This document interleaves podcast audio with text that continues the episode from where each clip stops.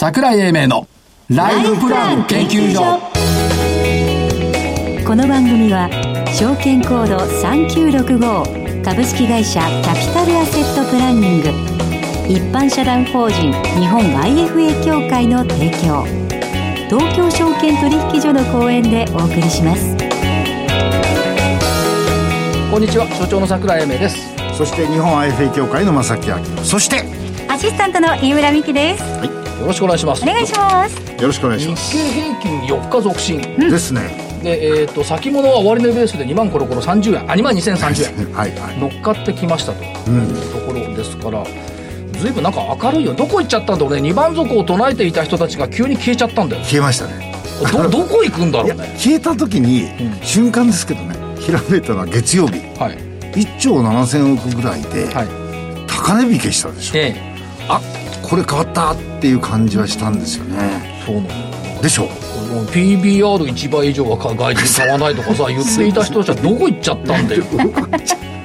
そうだいや2万2000円ですね今度って。おかしいだろ。うそれよりかも売り手が減ってましたよね。あのねポイント言います。はい。最低売り算は過去最高水準レベルです。なるほど。2兆5700飛び7億円。うん。この2兆円を解消したら日経平均4000円ぐらい上がるよきっと解消したらよ、解消したらでしょ、うん、で信用評価損益率が、えー、と17.7まで落っこってきました、で200日線を今日一気に抜けました。はい。抜けちゃって2万2000台もう瞬間入ってきた先物は、ん。だから25日線からは約8%返りなのに下がんないんだよね。そうなんですね。で PR が、えー、と落ち着いてきて日経も困ったことに暫定 PR っていうのを出してきたもんだえそんなのあるんですか？あのねあの暫定 PR 今期予想を出している会社の EPS だけ計算して PR を出すと16.39倍だそうです。なるほど。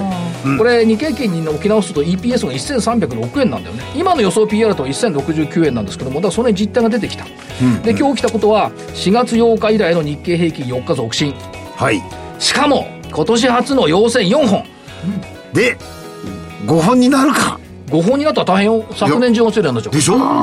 そうなんですよ。しかもね日経ジャスダック平均今日で10日続伸うん。ということで、えー、とあと今週火水木の株高アノアノマリだったんだけど、3連勝で飾れました。ですね。よかったですね。ということでいくとやっぱりあれかな、心にちょっと余裕が出てきたのかな、ということでそうでしょうね。先週の株価を見ていきましょうか。よろしくお願いします。ゾウさん、えー3741セック。3485円からえっ、と20円だけ上がった。はいありがとうございます。上がったよね。3500飛び5円丸。はい。私シノプス。44281688円から1757円。うん。20円とかいう上がりじゃないの、これね。そうですね。丸。はい。スララネット3998、7300等円から、ニャント、ニャントだよ。9120円。素晴らしい。高値更新したんじゃないですかはい。ですね20%以上、1週間で20%。これが株だよね。ですねこんなしょぼく20円とかじゃないの。20%だよ。どうぞどうぞどうぞ、ね狩猟民族の本領発揮そうかな。そうです確か正木さん前スララネットで取り上げたことあったかと思うけど、あの時バツだったと思うよ。悲しい上場してねすぐにその後その後ね、下がったんです。上場してすぐでダメなのよ。そうなんですよ。3ヶ月から半年。いや勉強させていただいてます。セボナ、3985、784円から796円。うーん、12円だけ上がった。でも株価からいくとセセックの5分の1ぐらいだからね。右桁だからね。はい。コムチはこれは入れた気持ちはなくて参考だったんですが、一応入ってますが、3844、2726円から2832円、3000円台もあって、丸、全丸。しかし私は丸が4つだから私の勝ち。OK ですよ どうぞどうぞそして、はいどうぞ来週の銘柄、はいどうぞ。はいこんえっ、と、来週はですね、8218コメリ。えー農業ですとか園芸のおースーパーマーケット、ホームセンターもやってますね。えー非常に全国3000店舗を展開したい。市町村に全部ありたいっていう、こういう、あの、膨大な計画を持っておられます。えーコメリです。もう一回言って。はい。題名、あ社名だけ。社名、コメリ。僕もね、コメリって言うと思ってたのよ、イントネーションで？最近 CM 見てたら、はい。コメリなんだよ。あら、そっちですか？ああ。あ、コメリ。いや、CM 見る前僕もコメリだと思ってた。これね、多分ね、漢字でいくとね、はい。米のり、はいはいはい。米り。そう。これで、まあ大したことはないんですよ。イントネーションがどうでもいいんだけど、はい CM で会社がそういう CM なんだからコメリなんだろうなって。で今まで何十年とコメリって言ってきたんだよ。よかった。ら一応聞いてみた。はい。新潟だっけ？新潟ですね。埼玉県の近くだ埼玉県も、いや、市町村いっぱいあるんですよ。おー新潟は埼玉隣だっけ？違います。相当。怒られますよ。だって、山形行ってもありますね。今さ、埼玉県からの通行手形バカ売れらしいね。あ、そう。通行手形あんの？売ってるんだってよ。ネットで。待って本当売り切れだって。本当？うん。まあいいですよ。いや、俺、うなずいてる。売ってるんだ。まあいいよ。い一銘柄ね。はい。私1銘柄です。3182。はい。オイシックスラ大地。あ、今日ね野菜とか。ここのね、土日にね、株食べたのよ。おお、株食べちゃった？うん。あのね、一つはあの浅漬けで、はで、もう一つは焼きに焼いて食べたら甘かった。い。おお株、株ったって食べる株よ。ー、わかってます。厳選したね、ミールキットとかすげえいいなと思って。ですね。会員数15万人突破。うん。ということで、オイシックスラ大地。はい。いもう一つ。正木さんにあげようか。メディカルデータビジョン。や、よくったっていいですよ、別にねそう。私よく知ってます。3902。はい。これ、えっと、リアルタイム診療データの規模拡大で新規データ解析サービスが伸びてきてるでしょ？うん。から、患者がオンライン診療を実施医療機関に初めて行っても、より適切な医療を受けられるための新新たなサービスを、サービスを6月に開始。ですね。ということを評価して、メディカルデータビジョン。はい。6240。ヤマシンフィルタ。あ、マスクの。昨日さ、山崎社長とちょっとネットで喋ってたんだけど、マスク、やっぱこれすごいのと、あともっと本業の方のね、中国の研究フィルターがやっぱ今年伸びてくる。っていうことをおっしゃってたのと、マスク、うん。超期待感ね。うん。だってないもんだけどね。ということで、この3つ、三つこれで。うん。いろんな国でマスクの着用義務化？はい。流れが出てきてるんで、一過性ではないよこのうな感じ。ヤマシンブランドはね、いいと思いますよ。なるほど。ということで、以上です。はい。3銘柄ですか？はい。それではこの後、本日ゲストのご登場です。はい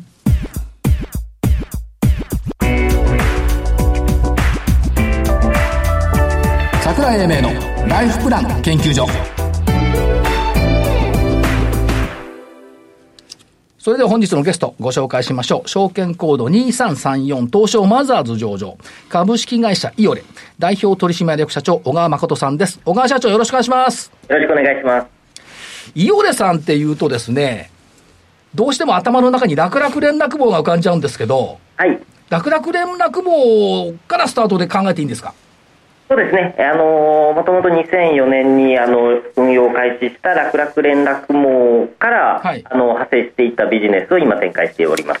で、この楽々連絡網は、まあ、あの、学校のクラブとか、父母会とか、そういったところでこう使われていてですね、元を正すとこれ、Facebook より上じゃないかと思うんですが、いかがでしょそうそうですね。あの Facebook そう当時は Facebook にはいなろうと思って事業展開をしておりましたうはいけれども、。はい。まあ、どうしてもやっぱりこう団体活動における連絡網ですので、はい普段使いの SNS と違ってこう毎日使われないっていうようなところですね、はい。このあたりが非常にマネタイズで苦戦したところではあり。だけど、着実に会員数も団体数もこれ伸びてるんですよね。伸びております、今、38万9000団体、692万人の方にご利用いただいております、つまり、あの、世の中がもう完全に必要としちゃってるっていうふうに認識していいですよね。はい、あのー団体活動におけるインフラだと思っております。そうですよね。で、そこに新たにこう加わってきているのが、確かにその学生さんのクラブとかそういうのが入ってるんで、ジョブオレってこう出てきたじゃないですか、求人関係の。はいはいこれも伸びてきてると見ていいですか？そうですね、あのーもともとあの我々、この楽々連絡網のメディア事業から、はいえー2014年にアドテクノロジー事業ですね、えーピンポイントというサービスですけれども、はいえーそこからですね2019年から HR テックの領域を、はいえー今、新たにこう戦略として掲げております。はい。ですから、あと、学場アルバイト。これも同じようなは雰囲気と考えてよろしいでしょうか？これはですね2010年から運用を開始している、もうメディア事業の一環だと、えーご認識ください。なるほど。ということで、えー新たな展開がいろいろこう出てきてはいるんですけども、戦略的には、社長どうですやっぱりビッグデータの活用っていうのが入ってくるでしょうか？そうですね、あの我々の楽々連絡網の会員データを中心としたはいピンポイント DMP ですね、はい。こちらの方の活あの活用が当社のあの最大の強みだと思っております。はい。そして、興味深い言葉がクロステック領域という言葉が社長出てきてるんですけども、はい。これはビッグデータを活用したクロステックということですから、テクノロジーがあちこちにこうクロスできるっていうふうに見ていいんですか？そうですね、あの言い方を変えると、もしかしたらこれ、ソーシャルイノベーションの方に近いかもしれないんですけれども、はい。今、さまざまな業界で、えー例えば旅行ですとトラベルテック、教育だとエドテック、医療、はいエドテック、いろんなところがテクノロジーの活用をやっと検討しているようなところであるかと思います。はい。えーその中で我々あの、いの一番に変わる可能性が高いと踏んだところが HR テック。はい。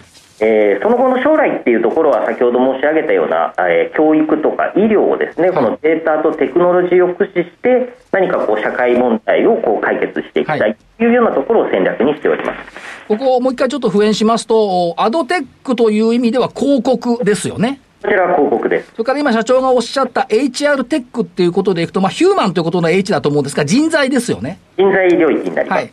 だから、HR アドプラットっていうと、人材採用等々のプラットフォームを需要化していくってことですね。さようでございます。で、その他のところで、このビッグデータを使って、トラベルテック、旅行、小売り、教育、医療、スポーツ、もろもろこれ展開できるよねっていうのが社長の今後の展望ですよね。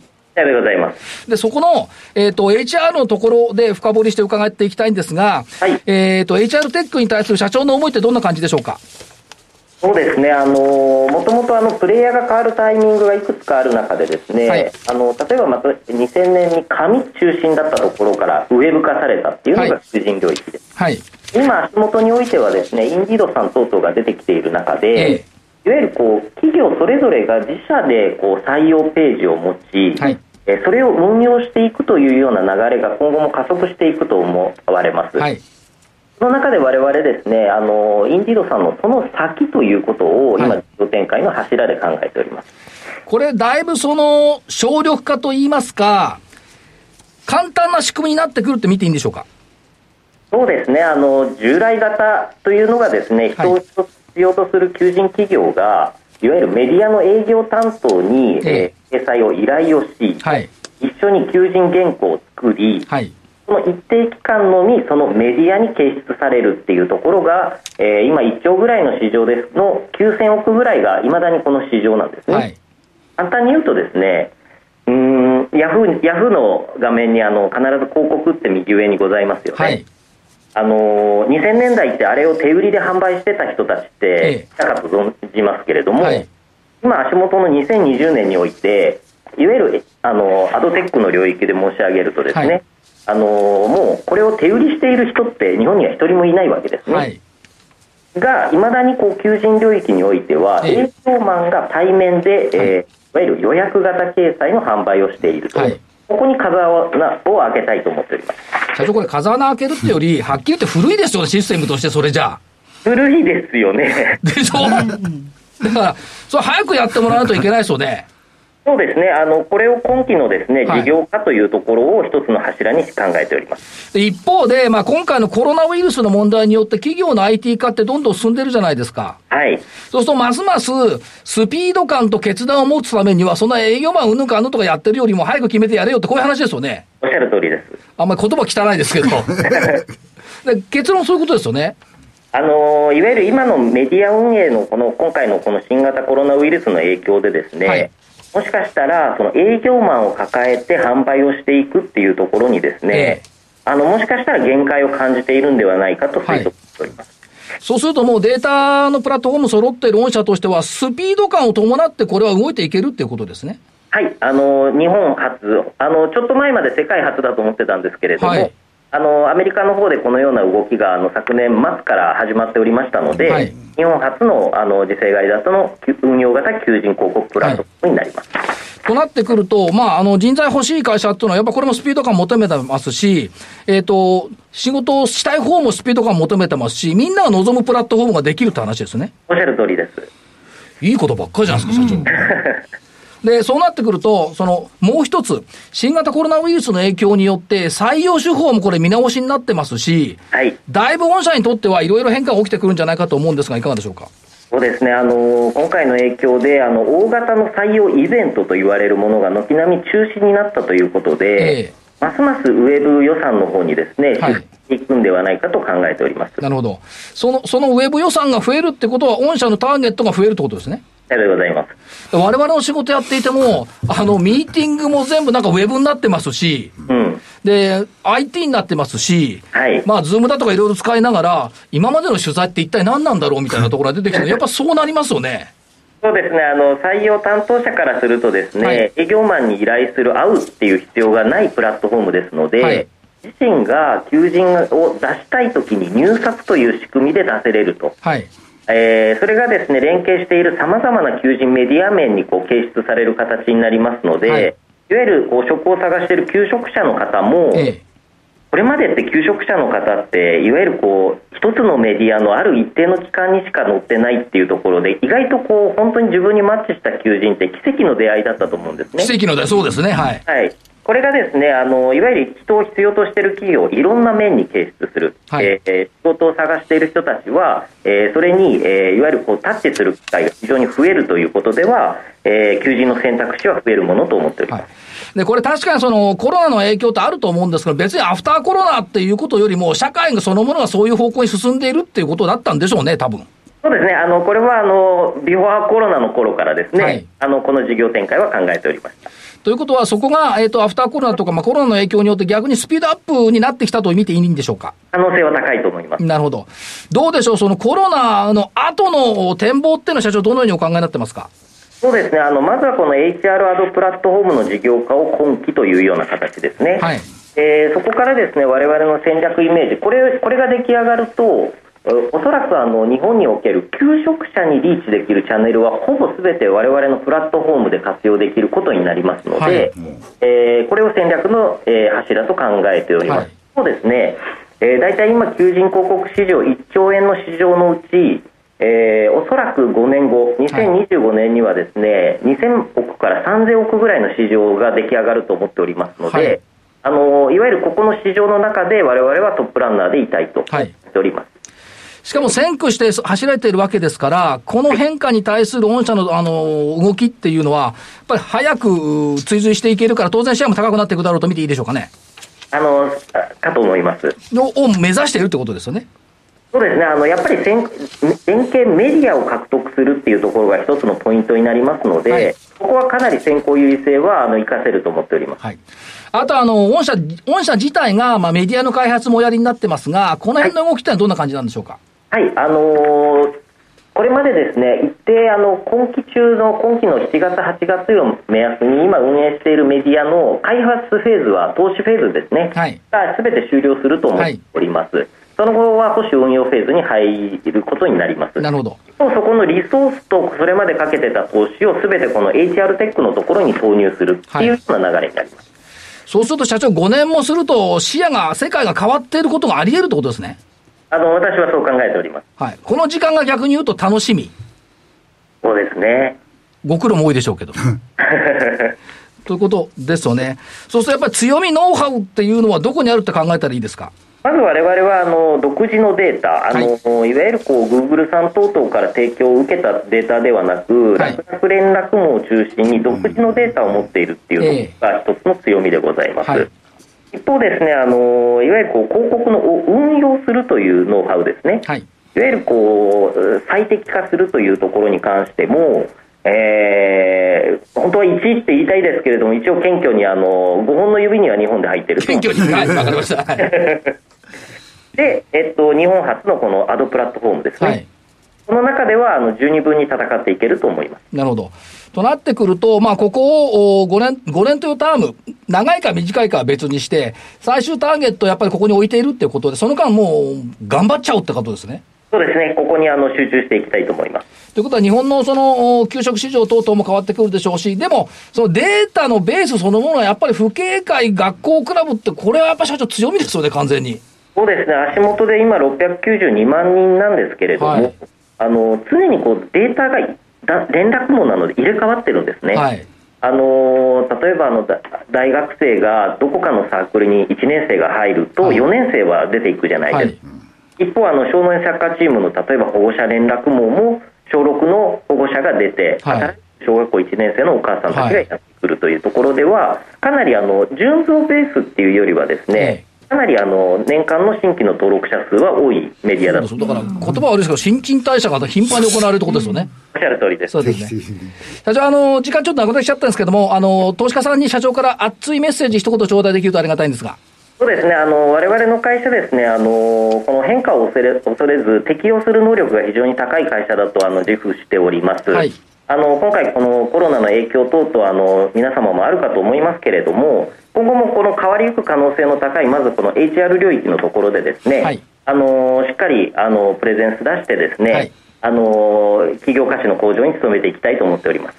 また社長、いろいろ進歩があるたびに出てください。はい、ありがとうございます。今日はありがとうございました。ありがとうございます。本日のゲスト、証券コード2334、東証マザーズ上場株式会社イオレ、代表取締役社長、小川誠さんでした。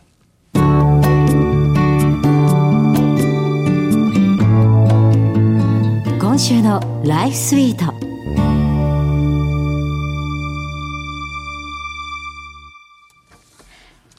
さて、このコーナーでは、キャピタルアセットプランニングが開発したライフプランシミュレーションツール、ライフスイートを使って、えよりリアリティのあるライフやマネーのプランを、えー学んでいきたいなと思います。さあ、あのですね、皆さん、まさきさん。やってみましたかあの、リスナーさんからお便りいただきまして、あはいあの、資産枯渇年齢のお話がありましたが、えー62歳で枯渇というのにはびっくりしました。えー老後2000万円問題をきっかけにいろいろ気にはしていますが、自分の場合はどうなのかちょっともっと考えてみたいと思います。というのをですね、えー37歳男性の方からいただきまして、えー私自身、あの、初めてこのライフスイートを使ってシミュレーションして、え、62歳で資産が枯渇ってどういうことって、なんか、なんで、漠然と将来大丈夫だろうって思ってたところもあるんですが、はい。えー急に不安になりまして、それでですね、あの、まさきさんにお伺いしたいのは、はいはい。老後資産2000万円問題っていうのが話題にはなりましたが、あの、結局私たちは今何をしていったらいいんですかね？あのー私たちはっていうか、まずさん、あのーリスナーさんからあいただいた、はい。このコメントありがたいですね。うん本当に。きあのーこういうことに気づきを与えられたことがだけが、まず、まず嬉しいなっていう感じです。はい。から今問題になってる老後2000万円っていうのは、年金とかそういうふうな収入の部分はい。そのまま置いても、えーし生涯の収入が、えーっと、支出を上回りませんよっていう非常にシリアスな話なんですよね。ですから今一番大事なのは、今持っておられる家計の資産、はい現金ですとか有価証券とか保険とか、諸々のもののバランスシートを、とりあえずはっきりと自分でもって把握すると。から将来の収入支出。これはまあ、あの、損益計算書ですよ。PL ですよね。はいこれで収入と支出もシミュレーションしてみる。この辺のことをきっちりと把握することが最も大事なことだろうと思います。はい、現状の資産の分析ということですよね。飯村さんがだって今62歳っていうのはまだ働いてるうちですよ。それは通常じゃありえないですよね。はい。あの、将来の収入っていうと、中核は年金になるかと思うんですけど。そうですね。あこの、はい。基本的には、あの、損益計算書、PL の中の中核は年金です。はい。はい。年金がかなりの部分を占めます。これ、受給額開始年齢とかも考えていくこれべきなんで、すか？そうですね。今65歳が受給開始年齢ですよね、はい基本的には。まあこれを60歳に前倒しすることも可能ですし、後ろに70歳まで延期、えー受給を遅らせることも可能です。これ差があるんですよね。どれぐらい差があるんですか？ここね、大事なことなんでちょっとお聞いていただきたいのは、はい月額、えっ、と、先にもらい、65歳から前倒ししようとすると、月に0.5%ずつはい。を、月割りにして、えー年金のお支給開始額を決定します。はい。後ろ側に移す。はい。65から70に移すと、はい。月額0.7%はい。ずつ加算したものを支給基準金額えー金額にするとはい。いうふうに決まっております。これ、受給開始年齢ずらしましたら、はい。えっと、損益に差が出るのっていくつになるんですか？基本的にはだいたい概算ではい。82歳から83歳の間ぐらいのところで、えー受給金額は同じになると思います。そうですか。はいじゃあもう、えっと、それぞれこういった、えー、まず、差があるっていうのを知ることと、はい選択ができるっていうことを知ることっていうのも大事になってくるわけですよね。そうですね。えーぜひ、この辺のところはシミュレーションしてみていただきたい。はいまあ、あのね、えー我々の家計の部分については、ライフえースイート、はいまたは年金については、えー年金、厚労省のホームページ等でチェックされるとよろしいと思います。はい、はいありがとうございます。まず状況把握が大切ということですね。はいそうですねはいあのですね、あの、アンケートを取らせていただきまして、この番組のリスナーさん、えっ、と、まだ、このマネープランニングのシミュレーションしたことがあるって方が10%しかいらっしゃらなかったようですので、ぜひ皆さん、えー番組ホームページにアクセスいただいて、シミュレーションをしてみていただきたいなというふうに思います。はいお願いしますえー以上、今週のライフスイートでした。それでは、ここでお知らせです。株式会社キャピタルアセットプランニングは金融機関に最先端のシステムを提供しております。証券コードは396539老後。フィンテックにより日本人の豊かな老後と円滑な相続、事業承継を創造することをミッションとしております。国内42社の生命保険会社のうち2社に1社が当社のシステムを利用し、政府の設計から申し込み、契約締結に至る政府販売プロセスをペーパーレスにより実現しております。また、障害資金繰りをスマホで予想するライフプランアプリ、資産家向け相続財産承継システムを開発提供しております。証券コード396539老後。キャピタルアセットプランニングは、フィンテックによって人生100年時代の豊かな老後を実現いたします。資産運用の目標設定は人それぞれにより異なります。個々の目標達成のために独立、中立な立場から専門性を生かしたアドバイスをするのが金融商品仲介業 IFA です。一般社団法人日本 IFA 協会は企業 IR 情報を資産運用に有効活用していただくため、協賛企業のご支援のもと、この番組に協力しております。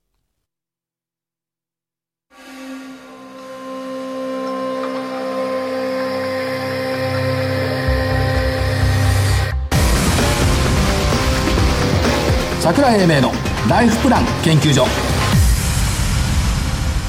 この番組は、証券コード3965株式会社キャピタルアセットプランニング一般社団法人日本 IFA 協会の提供、東京証券取引所の講演でお送りしました。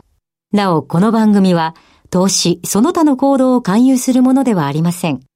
投資にかかる最終決定はご自身の判断で行っていただきますようお願いいたします。時間もないんですが、投資家さんが増えてきたね。そうですね。この間のあの、大阪取引所のセミナーもたくさんご参加いただきまして、ありがとうございよかったらしいですね。ます。いうことで、あとね、これ、正木さんやってみない？え、何久々に。久々？日経平均のチャートをはいひっくり返してみる。昔よくやりましたね。ドッテンってやつね。ドッテンツロ。これね、見るとね、下がるよね。下がる。ひっくり返してみると。はいはい。で、下がってね、節目がね、えっ、と、17年、18年、19年ともに2万4000円のところなんだよ。なるほど。これがね、下でサポートしてるってことは、土手ひっくり返してサポートだから、あら、重いのよ、この山が。あら、重いね。というような、これね、あの、何年かに一回これ試してみるとね、すごい参考になると。なりますね。でここ抜けるとまた大きいんですよね。そう抜けるとね、だからどんどん下がっていくんだよ、ドッテンだから。ドッテンだから。だから、なかなか面白い傾向が出てきてるというはい。ですね。で、株下がってるようだけど、下がってる？うんいやいや、上がってはいるんですけど、下がって戻ってるんですよ。知り合いの投資家さんがね、え生まれてから初めて月間で過去最高の収益でした、今月はっていう人がいて。やっぱうまいんだね。僕ら見てる下手じゃないんだね。変化率が大きいから。正木さんの真逆にいるんだと思う。ほっといてください。そうそういう方もいらおられるこの相場っていうのはね、やっぱりすごいな。結論、株は下げなきゃ上がらない。株は上げなきゃ下がらないっていう、こういうところにやっぱり帰着するんだろうなという感じはしますですね。はいえー本日、この辺りで失礼します。えー所長の桜井英明、そして、日本 IFA 協会の正木明夫。そして、アシスタントの飯村美希でした。それでは来週この時間まで、ごきげんよう。う。